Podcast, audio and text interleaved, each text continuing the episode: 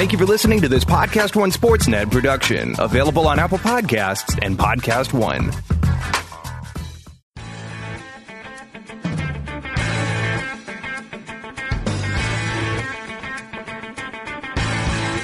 Hello, everyone, and welcome to the AP Top 25 College Football Podcast. I'm Ralph Russo, the college football writer with the Associated Press. I am back in the studio this week for the first time in a while. I'm joined by recurring guest Paul Myerberg from USA Today. We are going to delve into some sweet, sweet off-season content. For the third year, I ranked the newly hired FBS coaches by most likely to succeed in their new jobs. Paul took a different spin on the new coaches this week, ranking the 10 best position to do well in year one. We'll compare and contrast our lists and have a little fun debating where we think each other went wrong. And we may even squeeze in a little Avengers talk at the end. This is kind of a, uh, an extra long edition of the podcast, so hope you will like the conversation. Hope you stick with it through the end. Thanks for listening to the AP Top 25 College Football Podcast. You can find us on Podcast One and Apple Podcasts and just about anywhere you get your podcast. Please subscribe, and if so inclined, give us a good review. And as usual, you can go to collegefootball.ap.org where you can read all of AP's college football coverage. And away we go. My guest this week, well, uh, he's almost my co host now because Paul Myerberg from USA Today has been coming on the show a lot. First of all, I really like Paul. He's a friend of mine. So it's always fun to have him on. But secondly, like, I want to have Paul on at certain times on certain topics because he's good at sort of finding, he's good at the off season content thing. And plus, Paul and I were both writing about something similar this week when we were feeding the off season content machine. So my first of all, how you doing, Paul? Good. I mean, I don't get paid for this though. That's just like no, but neither do I. So Oh, I mean, okay. t- technically, I don't. I don't really Phew. get anything more than I already do for my job. This provides no more, no more compensation. Ever since I've been National doing this, yeah, just more work and popularity. I like to think. I like to think Right. this is spreading the word about me and and and how well I do my job. and, and that's questionable, but nonetheless, we always appreciate Paul coming on. So this week I was going to write about the new coaches in FBS, and Paul was also writing about the new coaches in FBS. But I was taking a look at, and I've done this the last couple of years, instead of grading the hires, because I don't really. That's kind of a weird thing to do. I feel like you're like, I feel like you're personally criticizing coaches. Right? If you give such and such school an F for a hire, what you're saying is that guy can't coach. essentially right. And Yeah. also when when like you did on yours, unlike mine, when you go one through twenty Mhm. you're essentially saying number twenty seven, you're you're garbage. You're a trash coach. You're a trash coach. Right. When I and- go one through ten, you can then say one of you guys, eleven to twenty seven, one of you seventeen gentlemen, you're trash. But I'm not going to call you out as being trash. Right, You, for example, think Jim McElwain is a trash football coach because you have him 27th. That's the only thing that I could possibly take away from your very long, detailed list of future success projection. Okay. Wh- Which, of course, brings me to my explanation, which is no, that's exactly the reason why I do it this way. So, my most likely to succeed list is not necessarily just factoring in the coach and who, whether that guy can coach or not. It's sort of saying, okay, what is the coach like? What is the school like? What is the program's expectations? What is the likelihood that this coach can fit into this school and reach those expectations? Which doesn't necessarily mean you're a bad coach, but it also it measures like you could be have a good tenure at a school, but you know, listen, I, I think there are people who might look at, oh, I, I can't even think of a, a guy now, but like you could have some success and win at a school, but it might not be enough. So that tenure might not be a success in the long run. So that's Right. what I'm saying. It's a little bit of more, I like to think of it as a little more nuanced, but ultimately, you know what? You could also take it as like, I think Jim McElwain can't coach. So, so, so, so, Dave Doeren, by the way, would be a good example of a guy who's like winning at a really nice clip, Mhm. like relative historically speaking at NC State. But I could see, like in the, I understand he's he's got an extension and he's sitting pretty in terms of security, but I could envision a scenario where like three more years of eight and five, seven and six, at NC State's it's like, oh, like we really appreciate all that you've done. You've done a really nice job. You have like the sixth or fifth best winning percentage in the program history, but we think that we can find a guy who can go 10 and 2. That's the example you're talking about. We're also, and I did point this out when I did just looking at 2019 specifically, that success is relative. Like eight wins at Wake Forest is different than eight wins at Florida State, obviously. Right. right. That's a huge thing, especially when you go through my list and you realize, wow, like, why is that guy so low? Well, because he has a higher bar to clear again, and you as you, as you just mentioned, just to clarify, you said, okay, here are the top ten coaches who are most likely to have success this year. So they may end up crashing and burning later on, but for this year, these guys are set to have nice years. They don't have a huge amount of rebuilding to do. They are moving into situations where whatever the bar is for them, they should be able to clear that bar. You know, it's it's funny you brought Doeren, but a good a good example might be Larry Fedora, right? Was Larry Fedora's tenure at North Carolina a success? Now, I'm, I'm not saying we need to come up with a definitive answer here, but you could say like he won big a little. He had some big winning seasons. The program was in uh, a little bit of turmoil when he got there. He pulled it out of turmoil, but it certainly ended poorly. So that's what I kind of mean by success. Success is, can be kind of a, a nuanced word, and sometimes it's hard to pinpoint what success is. But even though Larry Fedora got fired, you could say that his tenure was a success at North Carolina. Yeah, I agree with you. And I think we're obviously colored by what we see late. You know, what a guy does in his last year, last two years kind of dictates how we look at the whole picture. Um, but I agree with you. I think if you looked at the entirety of it, and we also add that Fedora had a number two overall quarterback, mm-hmm. or two or three, whatever Trubisky went, I don't remember. Um, the offense was electric.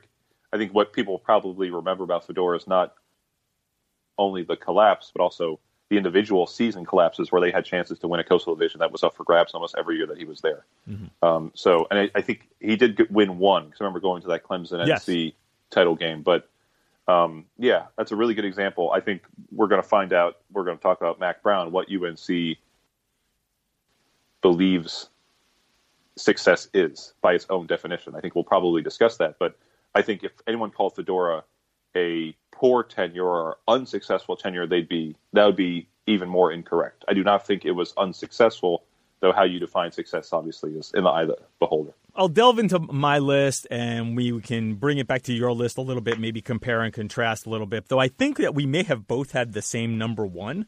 Now that I come to think about it, did you also have Dana Holgorsen as number one? No, you had Eli Drinkwitz at Appalachian State I did. number I had Eli one. number one. So tell me why you had Holgorsen number one in your overarching sense, and then I'll explain why I had Holgorsen actually number eight in terms of 2019. Okay, so uh, I think Holgorsen, he's proven he can be a pretty good coach, right?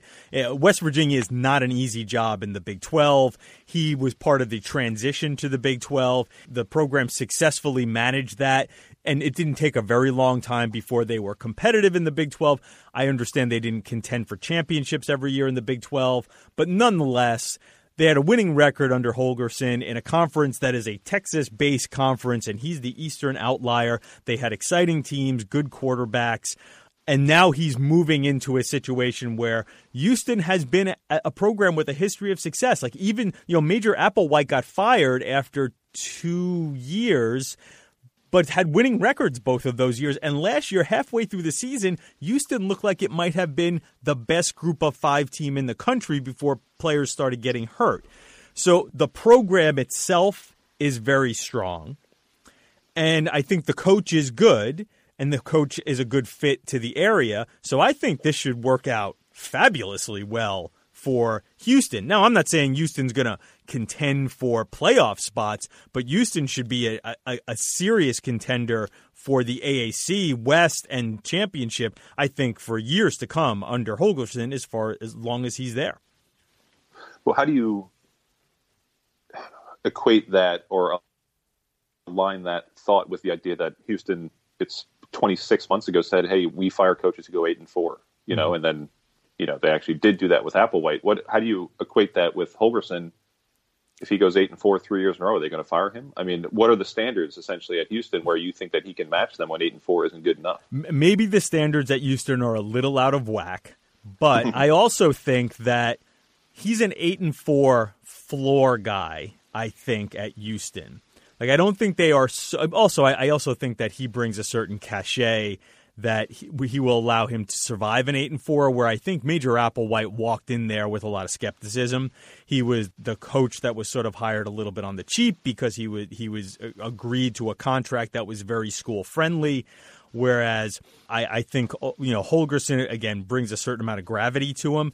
I, I get what you're saying. The bar certainly has been sort of raised at Houston, but I think I think eight and four is very reasonable for a guy like Holgorsen at Houston to, to hit to hit and exceed consistently. Yeah, well, when I look at 2019, um, I don't really see a great football team. Mm-hmm. You know, at Houston, I think that uh, uh, essentially, actually, I see a Holgorsen team, which is a team that's going to score a lot of points, but also give up a ton, a ton, a ton of points. You know, so I wonder about. Look, it's not like Kendall Briles was like you know doing I formation option offense. They were pretty high potent, high test, high scoring in 2018. And you look at 2019, they have no secondary, um, and most importantly, have no Ed Oliver. And when they lost Oliver last season, their defense was one of the worst in the country. So just looking at projections, they're projected to be among the worst defense in the country again, unless they get all these transfers in the secondary to step up and play corner and safety. So to me, I mean, eight and four, you could say the floor. If they went eight and four this year, I think that would be great. I don't even know if they will go eight and four in 2019. So I wonder for Holgorsen if they go seven and five and finish tied for fourth in the West.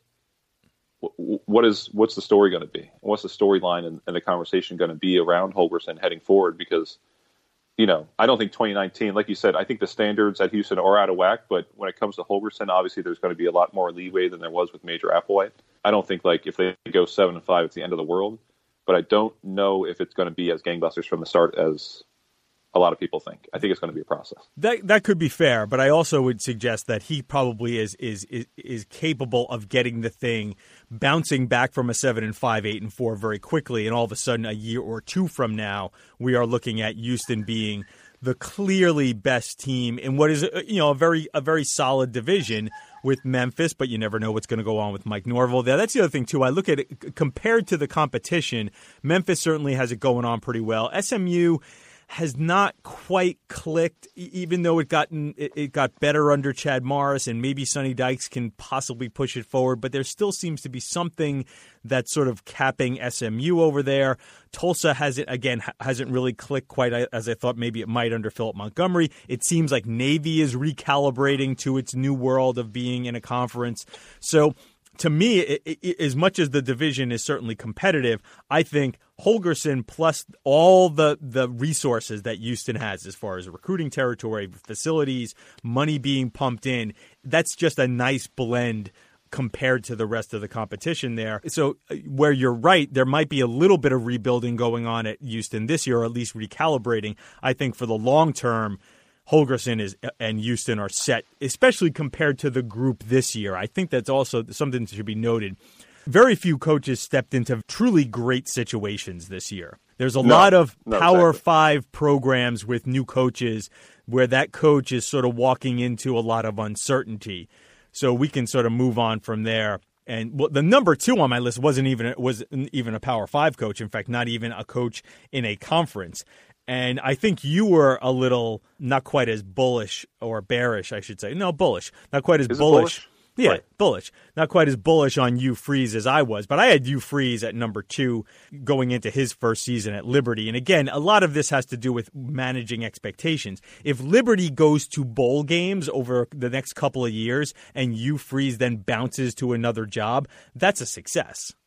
You think so? So if he does two years at 15 and 7 or whatever the, that's not the right math 15 and 9 mm-hmm.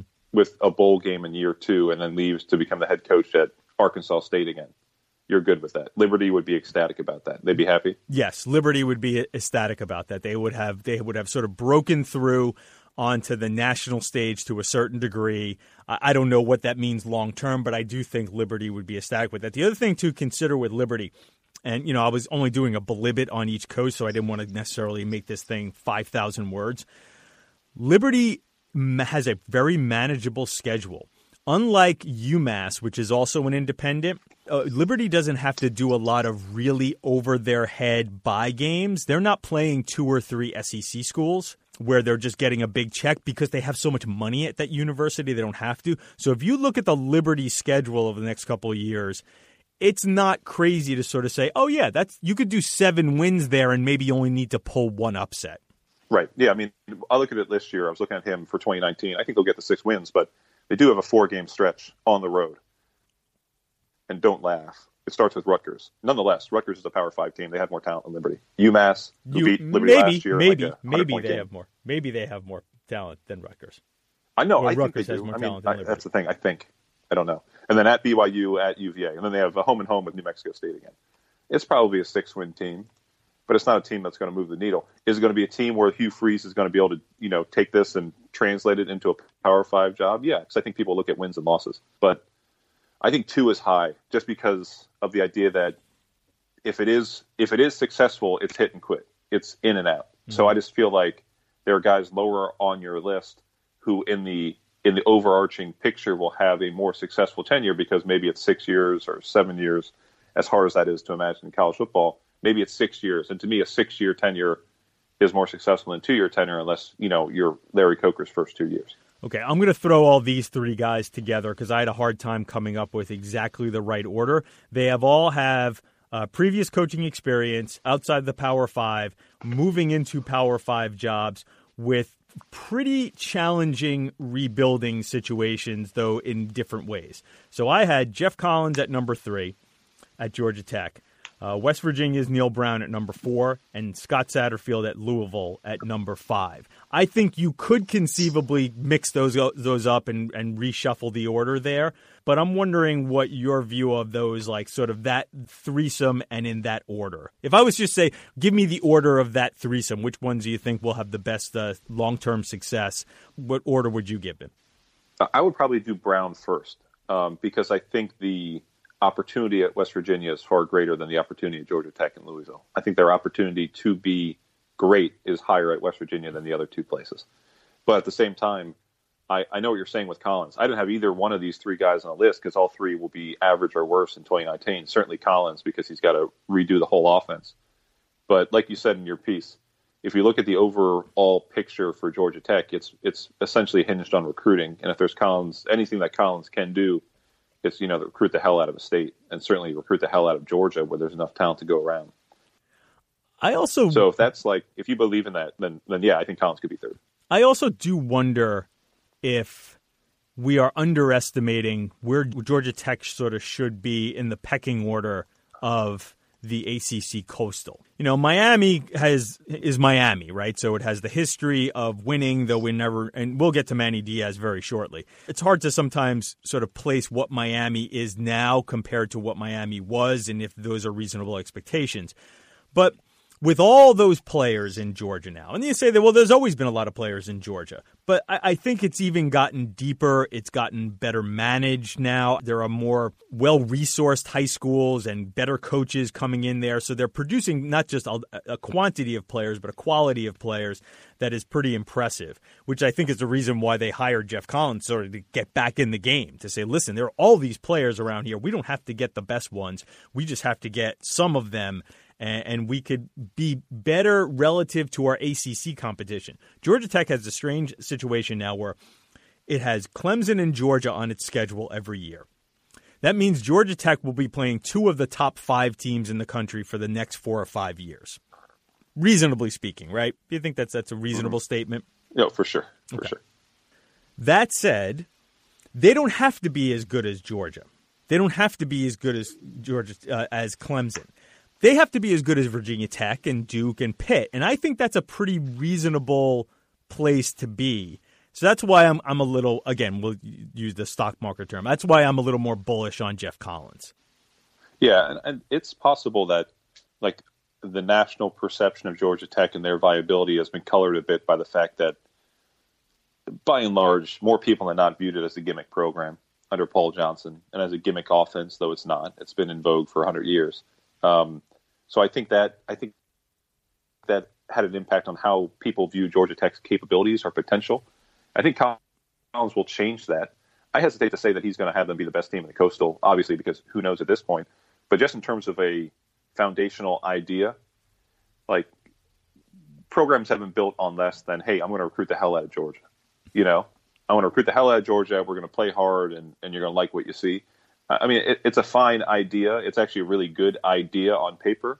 Um, if he has the energy to pull it off, then yeah, I agree. I think Georgia Tech potentially could be a team that's in that coastal mix every single year, and that's not damning praise. I think you know I'm not saying they're going to be four and four and two games out of the division every year. I think they're a team that conceivably could be right there as one of those two or three teams, along with Tech and Miami, that every year you say, okay, so here are your top three in the coastal. Let's just you know mix and match where you think they'll finish.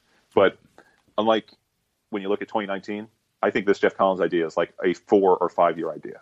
I mean, mm-hmm. honestly, it's going to take years in my mind for Geoff Collins to get not just flip the offense, but flip the roster and flip the talent level. I think that's a real process. If you believe in it and you have number three, that's cool. But I think also to be pragmatic about it, if you think they're going to do it before 2022, I think that might be a little premature. That's a fair point. Now, Scott Satterfield, also, just to mention him, I, I think he was a really nice plan B for Louisville.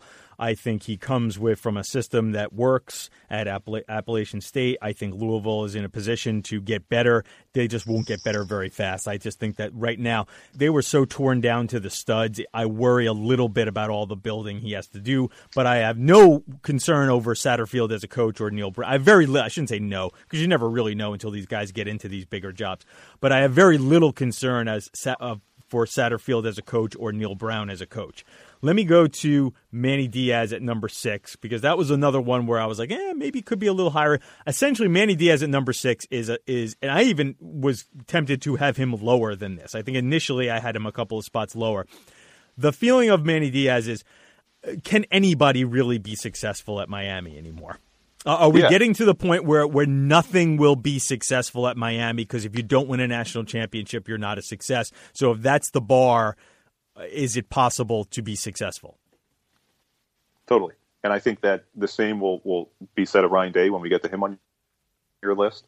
If you're at Miami and you're not every single year as good or better than oh, is a bad example because Florida State's garbage, but if you're not as good or better than the idea of an elite Florida State team or an elite Florida team or an elite Alabama team, I think you're not a success. So I don't know if I'd have Manny Diaz six. I might have Diaz in the low teens, mid teens, because of the idea that what's good enough. I'm not saying he can't do it. And one thing in his corner, obviously, is that he's rallied the troops, and everyone is, you know, in lockstep with Diaz because he commanded the respect of the roster and the community. So I think he has that going for him, and maybe that gets him a little more leeway. But what does he have to do to be considered a success? You know, I, I don't know if it's a national championship, but if he's not in the college football playoff, if he's not winning the ACC against a Clemson dynasty, which is so far ahead of Miami right now, it's ridiculous.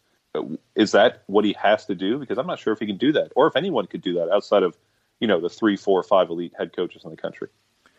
Okay, so I don't again. I don't want to go too slow here, so I'm gonna I'm gonna skip a little fast here. Will Healy, I have at number seven, which is maybe a little bit uh, ambitious for a 34 year old coming from Austin Peay, but he's got good pedigree, and Charlotte is a program that's sort of has a chance to get better because because the Conference USA is such a mess right now. I think there's a lot of upward mobility in, in Conference USA. But I, I, I, will admit maybe being a little too optimistic on Will Healy. Chris Klieman at number eight for Kansas State. I just think that's a great fit. I think North Dakota State has been better than Kansas State in recent years. So if he can just do that's, it. He's not number eight.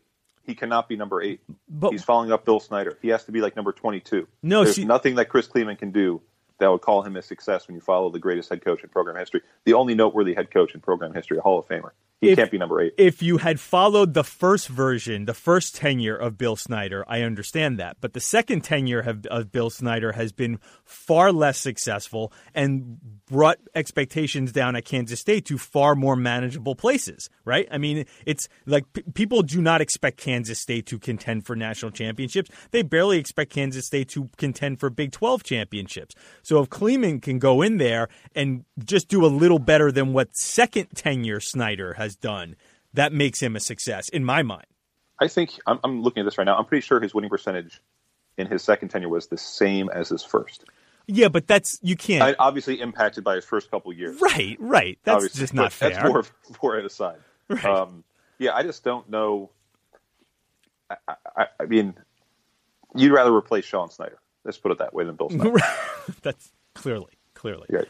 All right, so uh, another guy I think you had a, a, higher hopes for than I, and I think you actually because I ran this list by you a little behind uh, inside baseball, and I think I had had Mack Brown a little farther down, and then I sort of bumped him up after running some ideas by you. So I have Mack Brown at number nine. You have him actually pretty high up on your this year list, don't you?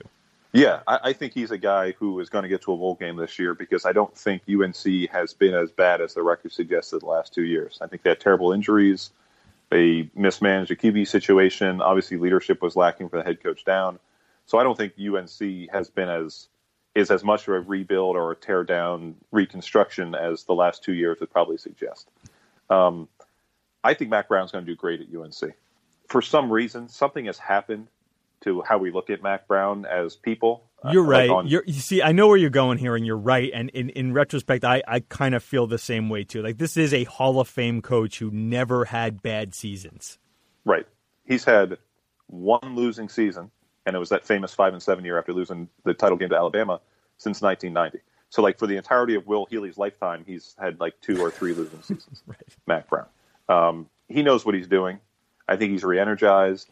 I think UNC loves to have him there. I don't think UNC is imagining that he's going to turn them into mid 2000s Texas. They don't have that kind of. I mean, yeah, they they might, but they shouldn't. I don't think most people do. I just think Mack Brown's going to do a really nice job, and I think also he's like working on a five year kind of window. I don't think he's going to be coaching deep into his 70s. I just think he's he's the right fit at the right time. They're going to do really well. I really do think that. I think nine is a good spot for him because of the idea that he has been out of the game for a while. So I'd want to see him rediscover or prove what he's learned in those six years that he sat on the sidelines. But I think he's going to do great. I really do. I think um, nine's a good spot for him. I thought before, like you said, you had him a little bit too low. Yeah, I mean, I, I guess, I guess again, I, I, think I'm a little tarnished by the end of Mack, and also I, I tend to be a little bit skeptical of the guys coming back and the older coaches in general. I'll get to that a little later down on the list, but I will say this: the great point that you made he's not going to be in here for 10 years, right? He might be looking mm-hmm. at this as I'm going to kill it for five years and get the hell out before I have the downward turn like a lot of coaches have like he had at Texas. So he he's going to skip town because not skip town in a bad way, but he's going to get out of there and go off into retirement after putting this program in a good place. That probably is the plan there. So he's not going to necessarily have the descent that he had at Texas. I will say, just in terms of recruiting, mm-hmm. we know for sure that Mack Brown's going to bring in top 15 classes. I mean, there's no doubt about it. I think all his classes will be top 20 nationally. And I think you can probably say the same about Ryan Day, who we'll mention in a second, yeah. because it's Ohio State, and maybe obviously Diaz because it's Miami, and perhaps Collins at Georgia Tech. But Mack's going to bring in the talent, no doubt about it. That he's going to have a roster that's good enough to win the ACC Coastal beginning in two years. Okay, let's talk about Ryan Day, and then I'll go a quick break because clearly, listen, it, it, I mean, Ohio State is a job that does not have unsuccessful coaches. Do you have a dog by the by chance in your background there? There's not, but as you know, we live in roughly the same neighborhood. There's construction occurring on both sides of my building, so I'm getting stereo surround sound of guys hammering away. Awesome. I was hoping that you wouldn't hear it, but it, unfortunately, it, it's, it's, totally it's, it's, totally fine. It's totally fine, and we're absolutely going to leave it in. But yes. It is dogs. There are dogs who are doing the construction, but it's the construction that is making the noise. Awesome. So, so here's the deal with Ryan Day. Nobody doesn't have success on some level at Ohio State. It is a bulletproof program, right? Insofar as the last five coaches at Ohio State, not including Luke Fickell for one year, were four Hall of Famers and Urban Meyer. So when I talked to Ryan Day when I was in Arizona, I congratulated him on his future induction into the College Football Hall of Fame. Now, that said, if you are not a Hall of Famer, so if Ryan Day, let's say, loses to Michigan, let's say has an 8 and 4 season, Uh, in the next couple of years. Like that's completely unacceptable at Ohio State. So that's why Ryan Day is 10 instead of let's say 5 or 6 or 7. And quite frankly, I'm even maybe a little overly optimistic at 10. Like I might I might be able to convince myself that I was a little too aggressive at 10 and he should have been somewhere in the teens just simply because he is a first time head coach and the expectations at Ohio State are so ludicrously high. Yeah, I mean, another guy that you could have pitched into the 20s, and I don't think you could have made the argument very strongly. Because if he doesn't win a national championship, his tenure won't be a success. I mean, John Cooper's tenure at Ohio State, understanding he's a Hall of Fame coach, is not viewed, just like Earle Bruce's tenure, is not viewed wonderfully. because he didn't win a national championship and he lost to Michigan. You know, and the standard, not not to mention the fact that Urban Meyer has changed things at Ohio State, like dramatically. He's changed things to the point for Ohio State where if you're not winning 12 games, like it's a disappointment. So Ryan Day may win 12 games a season, but he probably won't because he's not Urban Meyer. So I just feel like it's it's just a tough spot for Ryan Day. In like the overall sense, he's set for life. Like you said, he's on the path to go to the Hall of Fame because even if he's not successful, he's going to win 70 to 75 to 80 percent of his games at Ohio State because it's Ohio State. I just don't know if at any point you can say about any first time coach anywhere, oh, this dude's going to win a national championship. I mean, that's ridiculous. Aren't there? How many are there now active? Four. Miles, Jimbo, Saban, Dabo. Are those Yep. the four active head coaches That's for the title? it. That's it. Right. So Oh, and Mack. Ryan Day to that And? Mack. I mean, come on. And Mack. Oh, now. right, and Yeah. Mack. Right. So there's five now because Mack's back. Mhm. So there's five guys. You know, I just feel like it's a little premature to say Ryan Day is going to win a title, but for him to be a success at Ohio State, he has to win a title. Gotcha. All right, we're going to take a quick break here on the AP Top 25 College Football Podcast. I'm with Paul Myerberg from USA Today. Be back in just a minute. And we're back on the AP Top 25 College Football Podcast. We are going over our respective lists, ranking this year's new head coaches. Paul did a top 10 on the guys who have the most best chance of being successful this year. And his number one on that is Eli Drinkwitz from who takes over at Appalachian State, which is a pretty stock program. You got Rod, Carey of Temple at number two, Les Miles at number three, Ryan Day at number four, uh, Mack Brown, North Carolina at number five, Manny Diaz, Miami at number six. And again, yours is just looking at this year at how, how well they can step into this year and meet or exceed expectations. I'm sort of looking at a similar meet or exceed expectations baseline, but more long term. And at the top of mine was Dana Holgorsen, and we've sort of run through from there. Again, I don't want to bog down too much, so I'm going to go a little quick here. So I have Eli Drinkwitz of Appalachian State at 11 and Chip Lindsey at number 12 for Troy on my likely to succeed list. Then Mike Houston of East Carolina at number 13. Those three are all sort of similar in that they are taking a step up in, in class, so to speak, or at least mm-hmm. moving for, for Drinkwitz moving into the head coach role from an offensive coordinator role at a Sun Belt school. Lindsey doing the same, going from offensive coordinator at Auburn to Troy. I think both of those are good fits. Houston moving up in class was an FCS championship coach at James Madison, moving into East Carolina. You obviously are pretty high on Drinkwitz. If I gave you those three and said, who are you most high on long term, what would you say? I, I would probably do. Well, here's the thing: of the three coaches, I probably would put Houston first because of his success and his experience, and Right. obviously ECU and him is a really great marriage. It's a it's a wonderful partnership. But in terms of the fit and the period at which they're taking over and what they bring to the table, I, I just really like Drinkwitz at App State because he's cut from the Satterfield mold. He's offensively kind of ingenious.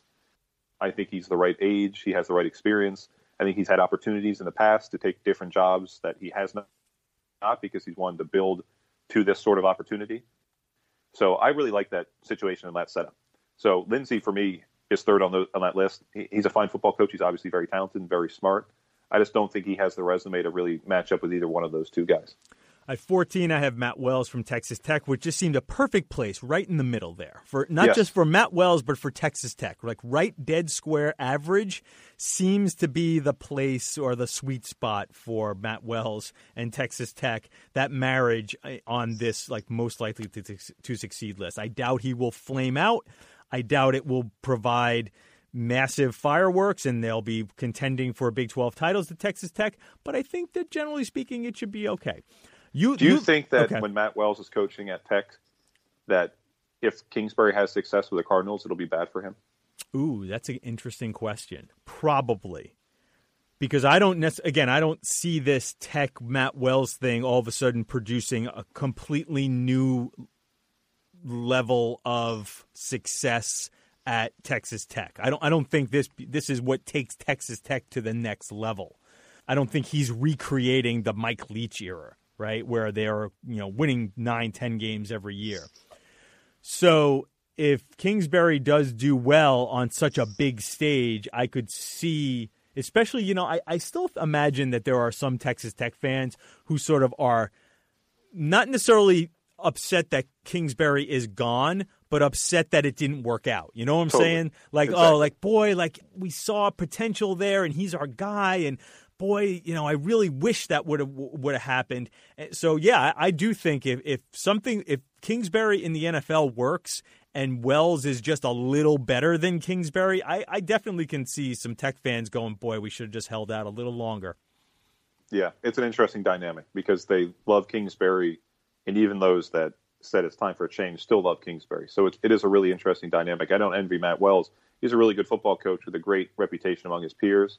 I, I don't envy him for, for I know I know he's not replacing Urban Meyer, but I don't really envy him for, for the situation he's stepping into. Okay, Rod Carey from went from North Carolina, oh excuse me, North Carolina, Northern Illinois to Temple. It seemed like a very safe pick. It was an odd pick because it was an odd situation because Manny Diaz left, and I think the administration there felt like they needed a ready to go head coach who actually had a staff in place.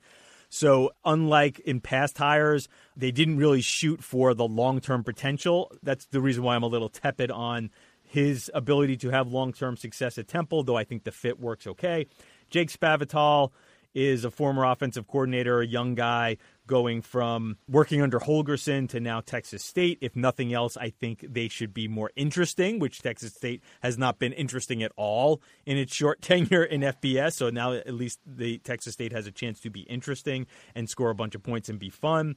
Tom Arth is an interesting hire at Akron only because of his background. He has ties to John Carroll, which is a Division three power, so it sort of harkens back to maybe this is a Lance Leipold to Buffalo situation. Though Tom Arth is 37 years old and doesn't have the track record that Leipold had when he was at Wisconsin Whitewater, I have him at 17. Let me ask you a question. Mm-hmm.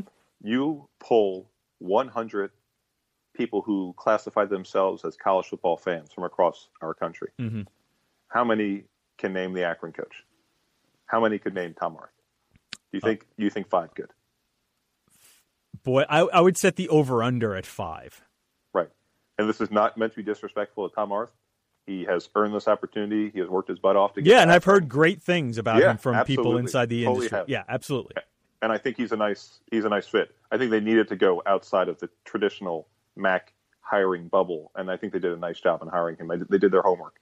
But how many people know No, I think five. No. Over under five. Yeah, over under five, maybe even four and a half. Over under four and a yeah, half. four and a half. Yeah, You have to do yeah. Yeah. Uh, 18 on this list is uh, Jamey Chadwell, who's taking over Joe, Joe Moglia at Coastal Carolina. Uh, I had played with him as much lower. He had a little bit of a rough year a couple of years ago when he stepped into an, uh, an odd situation where Moglia had to step aside for a year because of health reasons, and that did not go well. And not only did not go well on the field, there, there was reports that like the players didn't necessarily love him, but he also has a pretty good background of winning and success in the FCS level. So I'm giving him the tip of the hat there and thinking that that could work out pretty well. Again, especially at a program with very low expectations. So now I have three guys here who were Power Five coaches, sort of high profile hires. Who I am at least a little skeptical of, and I want to just roll them through all in a batch here. I have Mel Tucker at 19. He is the new Colorado coach. He was the former defensive coordinator for at Georgia, and he worked under Saban. I have Les Miles at 20. Now at Kansas, we all know he's from LSU. I have at 21 Mike Locksley at Maryland. He is the former Alabama offensive coordinator, but he has also been a head coach. He has been an interim head coach at Maryland, and he has also been a head coach at New Mexico. I am kind of skeptical for lots of different reasons about all of them. Convince me maybe why I shouldn't be or why I should be.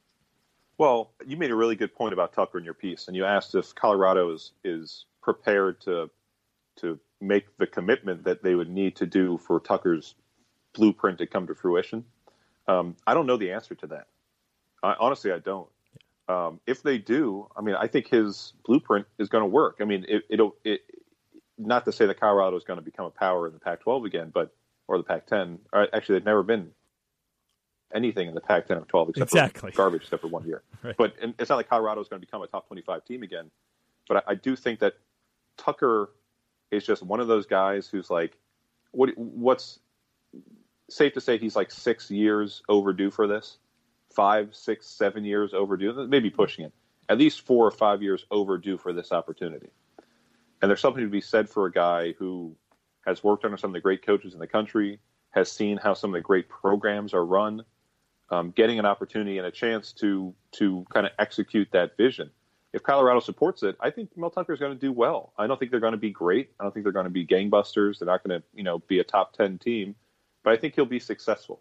I don't know if you agree. I just think that uh, th- there's a nice combination there if Colorado's willing to put their chips on the table and support Tucker all the way. Yeah, I guess I'm just concerned of what Colorado wants to be football wise. This is really not necessarily an indictment of Tucker himself. You're right. This guy's got a great resume, and it's probably it's probably overdue that he gets a chance to be a head coach somewhere.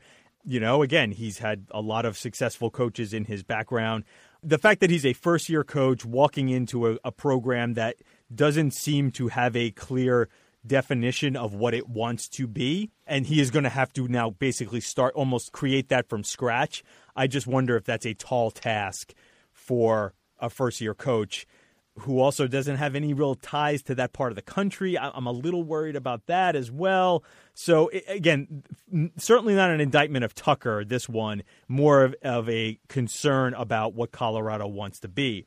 Now, you have less very high up your list of you know, this year will be successful. He was among the top, what was he like, number three or four there for you? He was number three. And look, I think these are not mutually exclusive ideas. He could be three on my list and still be 20 on yours. Yeah. Because year one for Les Miles at KU, the expectations are so low that as long as he wins, he doesn't lose every game. He doesn't go under NCAA sanctions. He doesn't say something incredibly stupid or do something incredibly, incredibly stupid, like this is going to be a successful year for Les because he'll bring attention to the program. He'll be funny on Sundays and on Tuesdays with the media, and he'll have clips that go on to whatever social media you use. He'll bring attention to the program. He'll recruit um, at a fine level. They're not going to, you know, be incredible, but he'll bring some attention in terms of recruiting. It'd be hard to mess this up. But then again, I don't think that Les Miles is going to turn Kansas into a winning program because I'm not sure if anyone could do that um, at any sort of time. I mean, I think it's going to take three or four years for them just to get to 85 scholarships. Right. So I think 20 is a fair assessment of him because I'm not expecting them to be great under Les Miles or anybody. Yeah, and and at 60, I think he's 65 now for Les. I, I just I think that this is a job that was you needed somebody – I don't know. I think you needed a young. Now they just had a younger guy in David Beaty, but David Beaty was also a guy who had never been more than a receivers coach before. So I think that there was some limitations to what to expect of, of him. I understand why they went with Les Miles. I think they just wanted to get back to respectability. They wanted to bring in a coach who could connect with the donors, bring some credibility, and get the program back to respectability. I think Kansas is so far down in a hole. I'm not sure if Les is able to do that. At number 21 is Mike Locksley. and, and this is more of an indictment, quite frankly, of Locksley and his previous tenure. His tenure at New Mexico was an abject failure in every historically way. Historically embarrassing yeah, for him I, and for the program. On the field, off the field, a lot of things went wrong. He he hit an assistant coach. There were lawsuits. There was a lot of losing games. Now, he may be a new man and a much better coach, but that is also and as much as he has great ties in that area. He was hired as much as anything else to sort of unify a community and a program that has been torn apart in the last few years, that hasn't had any stability in the recent years. And the idea was for him to not just make the Terps better at football, was to sort of heal some, do some healing in Maryland football. Healing is great, but there's still a lot of volatility around what Maryland wants to be and how Maryland wants to compete in the Big Ten. So there's some instability in the university level, in the athletic department. Now you bring in a guy who has had a, a monumental failure on his resume. I just think this is a bit of a boom or bust situation for Maryland. Yeah, absolutely. And he has achieved that that first marker. I mean, he's totally brought the program together as kind of a more unified. They're not completely unified, but there's it's a more unified program obviously today than it was 7 months ago. No doubt about it. So for in that sense, he's been successful. But like you wrote, I have a hard time overlooking his history as a head coach. So to me, how he fares at Maryland, he's clearly going to recruit. Um, I think he's got a vision on offense that he might not have had before. I think those are obviously two calling cards. This is the ultimate litmus test for the Nick Saban seal of approval and the process seal of approval. Because if Mike Locksley can go from having that tenure at New Mexico to rebuilding his reputation to a degree where he can get the Maryland job under Nick Saban, if he makes this work, then I, I mean, I think that would be incredible.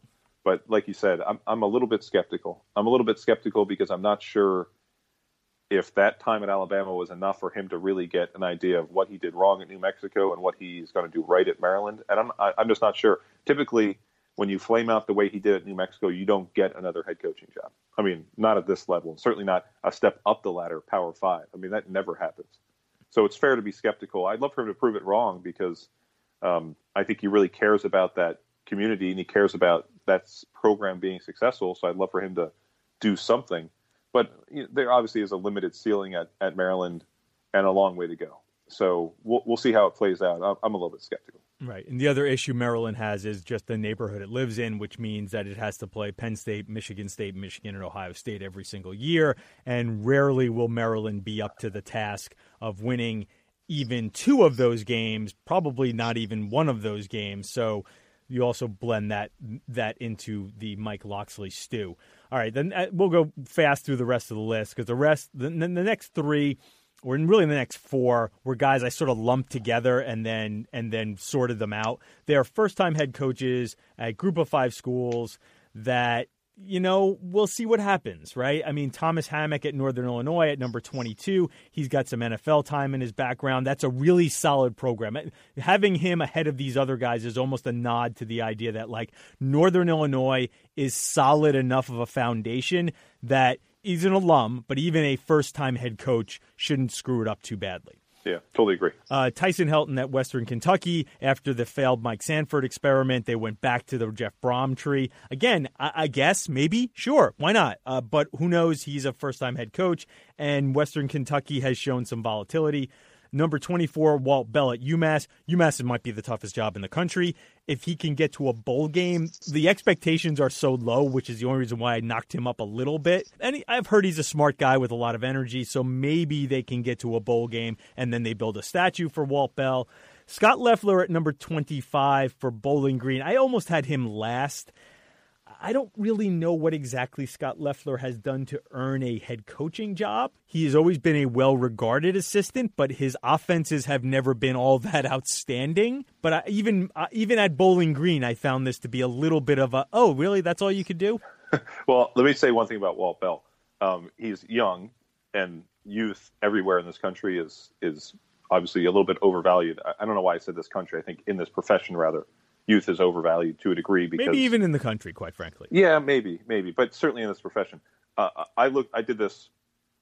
Calling it research is ridiculous. I went to CFBStats.com, but his last three offenses before he got this job, nationally in yards per play, 110th, 104th, and 76th. Okay. So I don't think they're getting, you know, uh, early 2000s Rich Rodriguez at UMass. gotcha. Um, fair. So, Very and fair. And I'll say this: you put the words Scott Loeffler and Bowling Green together, I just want to close my eyes. this pairing is the like unsalted potato salad of of coaching hires. I don't know what. I mean, look, now he'll go nine and three four years in a row because I put the seal of disapproval on it. But I don't know what what that was about. But not like Scott Loeffler's ever been a head coach, and as you note, in all of his time as an offensive coordinator, none of those offenses have been uh, especially coordinated very well in terms of their production. The last, now, okay, can we talk about number twenty six? The last because, two, the last two on the list, yeah, we'll definitely talk about number twenty six. The last two on the list are Gary Anderson at Utah State, which was probably me being a little bit harsh, uh, and number twenty seven is Jim McElwain at Central Michigan. Also, could be described as me being overly harsh. I, I don't know. I was very concerned about Gary Anderson stepping back into that job the way it happened, where it seemed like a faction of boosters decided, no, no, no, we want Gary Anderson. But there were others in the university who actually wanted to have a coaching search and thought of their job as somewhat valuable, that they could get somebody else in there to replace Wells that may have a higher upside, that may bring some new ideas to the table. I, these reruns worry me a lot and it, it, he's definitely got a track record of success there. But I'm just worried about the reruns and the fact that he was in some way strong armed in there. That this might not go well and tell me why you had McElwain last. This is what I've really been waiting for. Why is McElwain number 27 out of 27? Clearly, the guy is a is a pretty good coach, right? Because he's won at Florida. He's he has he has played for SEC championships, so there is something about him that makes him a pretty good coach. That flame out at Florida was very bad, and it was mostly based on how he was sort of relating to the administration there. So here is a coach who was having issues with support, resources, the administration, and how he is being sort of uh, appreciated by the administration at an SEC school at Florida. Right. Now you're going to a MAC school. Now, maybe he has had an epiphany and has simply decided, you know what, I, am okay at sort of the brick and mortar, and I am just going to go back to being a football coach, right? I'm not going to have to have as many other issues on my plate. I'm not going to have to glad hand and fundraise and be front facing and a high profile. I'll be much more comfortable in this sort of just coaching ball, right? I'm just going to coach ball here in the MAC. And maybe that will be a great fit but I am really worried about how it ended at Florida and if that translates to because the the question when you hire a guy like Jim McElwain is is he my Frank Solich? Or or is he a guy who is just looking to sort of his next job and is he going to be Tommy Tuberville at Texas Tech? Yeah, it's more Tuberville you would think than Solich. I, I don't I don't know if I'd have him 27.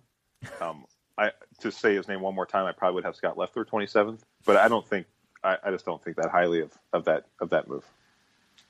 Uh, sure. of, of, the McElwain. So you're not you're not thrilled with the McElwain, oh, the McElwain movie. Yeah, okay. No, I'm not thrilled about it. It's it's tired. It's boring. It's too easy a pick. You know, it's too it's too much of a no brainer.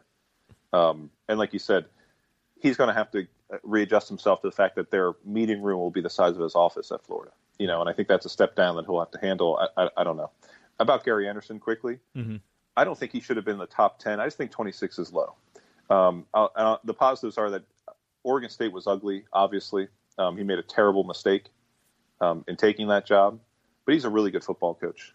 And he obviously knows Logan really well. He told me when I went to see him in Corvallis that the reason he went to Oregon State is that he wanted to recapture that Logan feel, the feel of a Logan like community, Logan, Utah, where Utah State is, and find that sort of program where you know, it was acceptable to be a little bit different and to kind of sulk in the shadows and build things from the bottom up. He wanted to recapture that feeling after Wisconsin. Um, he was misguided on that, but I think he's a really good fit in Logan. I think obviously he has support of the people who matter because he got the job. Um, the two things that the two reasons why I wouldn't have him in the top ten are number one, Matt Wells went 11 and two last year, even though he went 11 and two in his own last season. Did Anderson? So the expectations are high He's also battling his own previous tenure, where he's got to match that success. So that's to be tough for him to do. I just don't think I'd have number 26. Okay. So I said a little low on Gary Anderson on this side of the fence. But you know what? A couple of years ago, I had Jeff Tedford second to last on this list when he got hired at Fresno hey, State. So, you know, you make some mistakes. Who was number one and number two last year? Do you remember? Right. Number one last year was Chip Kelly at UCLA, and number two was Willie Taggart at Florida State. So that's not looking very good right now. No, well, look, you still have time. I still have time Chip to Kelly. recover. You still yes. have time for Chip Kelly. I just think about Taggart very briefly. I, I think about Taggart. Like, I wonder if he's ever going to recover from going five and seven. Like, if it, if his tenure will ever recover there like could what you'd have to do to ever recover from that. Th- there could be a Rich Rodriguez situation here, where where like you just get off to a bad start and it never turns around for you because of I think the negativity sort of envelops the program, and you are chasing your tail for three years and it never gets better. Like I that that I think that happened with Rich. I think it could be happening with Willie, and uh, uh, yeah, I think that's a very fair. P- possible assessment of what could go on at Florida State. I also think he might have the ability to recruit his way, uh, recruit away his problems. It, totally. If he could recruit a quarterback, it would be a good start. Yeah, that is a, that is a bit problematic. So we have gone through all the new coaches this year, and hopefully you will have fun, you know, assessing that list. There's there hasn't been a whole lot of other news going on in college football, unless you're interested in injury reports or availability reports. Um, so what else have you been really doing to, to fill your time? Because you weren't in Arizona, you weren't among the many college football writers. Because we can't send everybody to Arizona to cover those meetings. George Schroeder no, had it locked down for yeah, had it locked down for USA Today. So what else have you been doing to sort of like you know fill your off season time? Well, I've been reading a lot, reading a lot of books. Um, obviously, I've been I, have been going to see Avengers movies. Ooh. Um, you know, I saw Endgame. Okay. That's pretty much what I've been doing. So yeah, I've read so your books thoughts? saw a movie. You're, you're, you're, Yeah. Okay, so uh, so reading books is fun, but nobody wants to hear about us. Do you want to hear about the books that I've read? Well, no. eh, Let's talk about. give me Endgame. give me one book. Give me just one book that you've read. I read a book very recently, um, which I had put, well, I had picked up last summer and then put down and finished.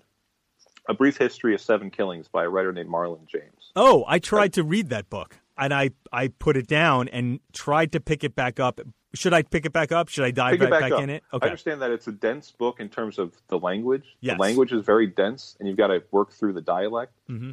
But which which I shifts the from character to Yeah. character, which is brilliant as far as the writing is concerned. The fact that you can write in many different voices is pretty impressive. Yeah, it- it's an an incredible achievement by him, and he's got a new book out. Uh, came out maybe two months ago. I'm going to forget the name right now, but it's supposed to be like an epic um, novel that actually some people have compared to like a like a comic book movie, actually, to tie Okay. it back into Endgame. So I do want to read that. Okay. Um, I'll give you my thoughts on on Endgame. Yeah.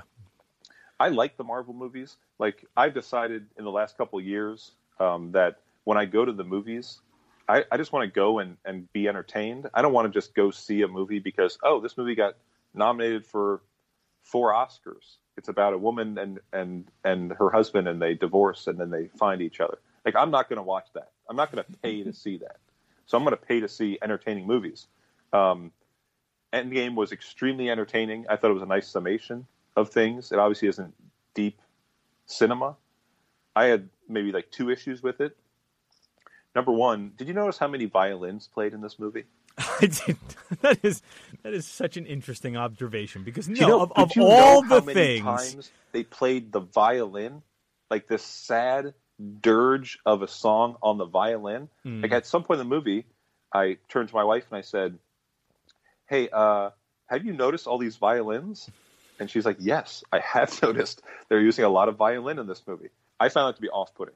Like I, I, I don't know why they felt that after the, the after like kind of the overall feel of all the movies before this, this had to have violins. Is that because they wanted to make it even more dramatic? I think they were looking for a certain level of gravitas. Yes. yes, okay. they were thinking this movie's missing something. I think it needs violin. So they put the violin um, in. I think by the third time I noticed this is excessive, and then there were probably fifteen or sixteen more violin interludes. um, the other thing was I understand that this movie is not supposed to be taken as realistic, and you're supposed to lose yourself in the moment. Nonetheless, By the way, don't spoil. don't don't spoil it. I- I'm going to give. Uh, Oh. I know. I know. Everybody has seen. It's already made a you- billion dollars. it's been out for two weeks. I can't give a spoiler. Okay, okay. So let me say that. Let me let me just give a spoiler alert. If you have not seen this movie, you want to see this movie, please turn this off now because Paul is uh, is fixing to spoil it for you. Okay. Proceed, Paul. Okay, so th- there, this is a two part thing. The first part's not really a spoiler. It is kind of, but doesn't spoil the ending per se. There's a part when they're fighting at the end where things get very CGI ish, and they're just all fighting at the end, and then a a Iron Man like device flies across the screen, and then stops and lifts up the face of the helmet. And at the time, it took me about five seconds to be like, okay, that was I think that was Gwyneth Paltrow. Like I'm pretty sure that was Gwyneth Paltrow. So I turned to Sam and I said, "Hey, uh, was that Gwyneth Paltrow?" And she started laughing because it was. That I understand Gwyneth Paltrow has been in the previous movies. That really took me out of the movie to see Gwyneth Paltrow flying in the Iron Man machine, and then her face popping up.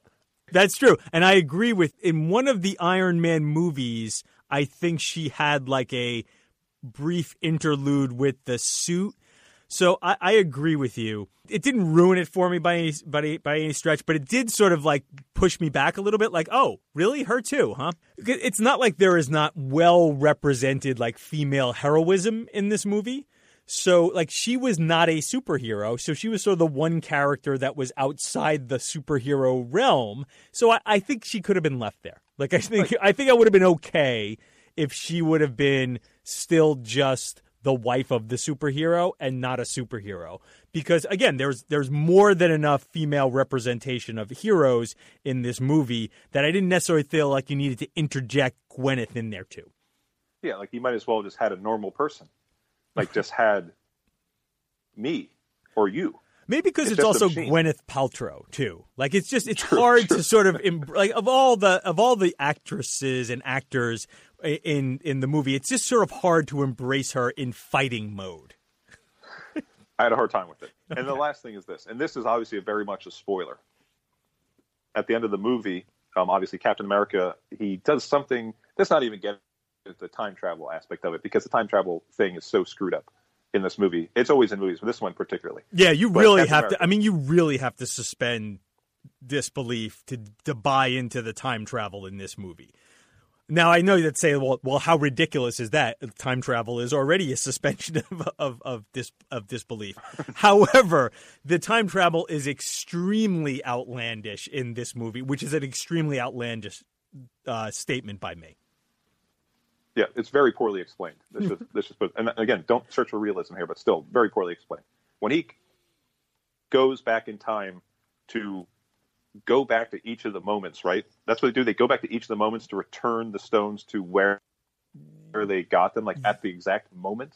Don't ask me how he does it, but he does it at the moment. Right. So like no butterfly effect happens. Mhm. Um, when he comes back, he's an old man. Even though he's he doesn't look how he should look. He looks really he looks great. he, he, he's supposed to be 95. He looks better. better he looks better than I do. He, he, he's very handsome as a 95 year old man. He gives the Captain America shield to the Falcon. Okay, I have nothing against the Falcon except this. I understand a lot of people in the superhero world are they're not like, like oh I was born with the ability to shoot fire. They like will have a machine like the Iron Man has his, his machine, but the Falcon just has a jetpack. That's all he has is a jetpack. Okay, like it, that's all he has. If you take the jetpack away, he's just a guy. He's just a person. He has no special abilities, any special training. He just has a jetpack. so you have a jetpack, and you have shown yourself proficient in jetpacking, and all of a sudden you're the inheritor of Captain America. You're the next Captain America because you fly in a jetpack. Again, nothing wrong with Falcon. I think the actor is actually really great. I've seen him in other movies. He's really talented. I just don't know if that makes sense to me. If I'm the GM or the head coach of the Avengers, I don't make that personnel decision because I don't believe that in his jetpacking skills he has proven enough to all of a sudden become the, the leader essentially because the Iron Man is dead, the leader of, of this elite all all pro team of, of heroes. Right, because even Captain America has super strength. That was part of the the serum Exactly. that made him Captain America. He does not have super strength maybe to the level of Thor or or Hulk, but he still has super strength whereas the Falcon doesn't. He is he is just a good he's just in really good shape, right? He's just in he's just he like does CrossFit, right? Yeah, he's in great shape. Yeah. great shape, but He has may no be like abilities. he may be like uh, like the in, in as good a shape as like an NFL running back, right? yeah. but that doesn't make you a superhero. but now he's got No, a shield and Like, a would- and a jetpack. Oh, oh, are you saying that he can use both? I I hope so. or would that be contrary to the Captain America mission? Okay, if he can use both, then, then I then I re, I would recalibrate. I just assume that when you become Captain America, you are you are you are ground driven. No, but I I, you, I don't see why you would give up the jetpack. Maybe you reconfigure it so you don't have quite the same wing situation. But I, I think that you, you, you have to keep the jetpack because again, if you just are a running back with a shield, that only goes so far, right? I, I, if you're not, if you don't have the superpower, the super strength, but but you still have the shield, you probably need to work some flying ability in there. wow. Okay, so I I would have to rethink this. By the way, if Captain America played football, would he be a running back? Would he be Tim Tebow quarterback? Yeah, he would be because of his leadership skills, right? I mean, you couldn't just. Put, I mean, I, I think he's probably built more like a like an outside linebacker, but but so is Tebow, right? I mean, so you would have that type of model, I would think. Who has a better arm? You think Captain America or Tebow with more accuracy? Captain America is pretty good with that shield, by the way. Yeah. So- Okay. So Captain America. Yeah. Do you have to answer that? I don't. Okay. I don't. I, I won't. So I we won't have answer. we have now gone. Usually, this podcast runs between thirty and forty minutes. We are now over an hour.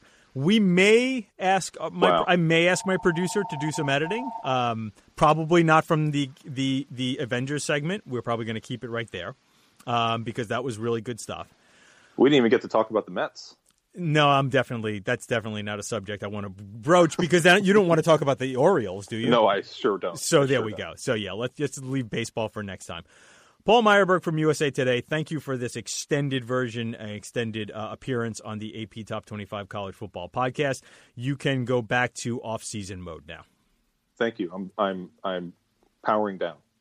And now, three and out. First down. A decision might be made by the time you hear this, but former Penn State quarterback Tommy Stevens added a visit to Kentucky on his to do list before making a decision on where he's going to play next. Stevens is also considering Mississippi State, Miami of Ohio, and Illinois for his grad transfer. I have heard Mississippi State is the front runner here, where he would rejoin Penn State offensive coordinator Joe Moorhead, now the, now the head coach for the Bulldogs. Stevens would be an interesting addition there. The Bulldogs seem to have a clear starter in place in Keytaon Thompson, a junior who has had some success as a backup the last two seasons. Maybe Stevens is just depth and uh, an insurance policy if Thompson doesn't work out. But I'm of the opinion that rarely do coaches bring in a grad transfer quarterback if they don't think the player could be an upgrade over what they already have on the roster. Second down. Kansas AD Jeff Long is pushing a change to the yearly scholarship limitations in college football that could help teams like the Jayhawks replenish a roster after falling way below the overall limit of 85 scholarships. Right now, teams are limited to signing 25 scholarship players per year, though there is some wiggle room with back counting of players. Still, it's pretty rigid. Not long ago, teams could oversign as a way of guarding against attrition, but that got out of hand, especially in the SEC. What Long asked Big 12 ADs to consider at last week's meetings is a rolling 50 limit over two years. So Kansas could sign 35 this season to at least get close to the 85 limit and start redshirting some players for developmental reasons. What Kansas has been doing is giving scholarships to walk ons to make up for their way below the 85 scholarship limit roster. That's great for the players, but it rarely does much to make for a competitive team. There is also some downside to this. Notably, it could make coaches more likely to run off players they signed but don't really want anymore. Hence, it could become another tool for the rich to get richer. But in the world of the transfer portal, it could also provide more opportunities for players looking to change schools. Right now, there seems to be more players entering the portal than there are FBS opportunities and scholarships available. Most of all, Long is selling it as a player safety issue because of a Power 5 team basically playing with, let's say, 45 players who are truly ready to compete at that level, is exposing those players to a very heavy workload between games and practice. I don't expect this to pass, but Long's idea should be given some thought to programs that aren't traditional powers. It might not be a bad idea when looking at Kansas for some AD to say, there but for the grace of God, go I. Third down. I tweeted this a couple of days ago, but I'll mention it here too. More schools that are flush with money should do what Michigan does and take their football teams on trips overseas. The Wolverines were recently in South Africa after doing Italy and France in recent years. The trip was paid for by a donor. So much talk about the educational experience of college sports is either disingenuous or at the very least hollow. I understand that these trips are also recruiting tools for Jim Harbaugh, but they are exposing those players to places in history that most would never be able to experience on their own, which is kind of the best case scenario for college in general. That's the show for today. I'd like to thank my producer Warren Levinson for making me sound good. You can find this podcast on Apple Podcasts and at Podcast One. Please subscribe so you do not miss an episode. I'm Ralph Russo, the college football writer with the Associated Press. Thanks for listening, and come back for more next week of the AP Top 25 College Football Podcast.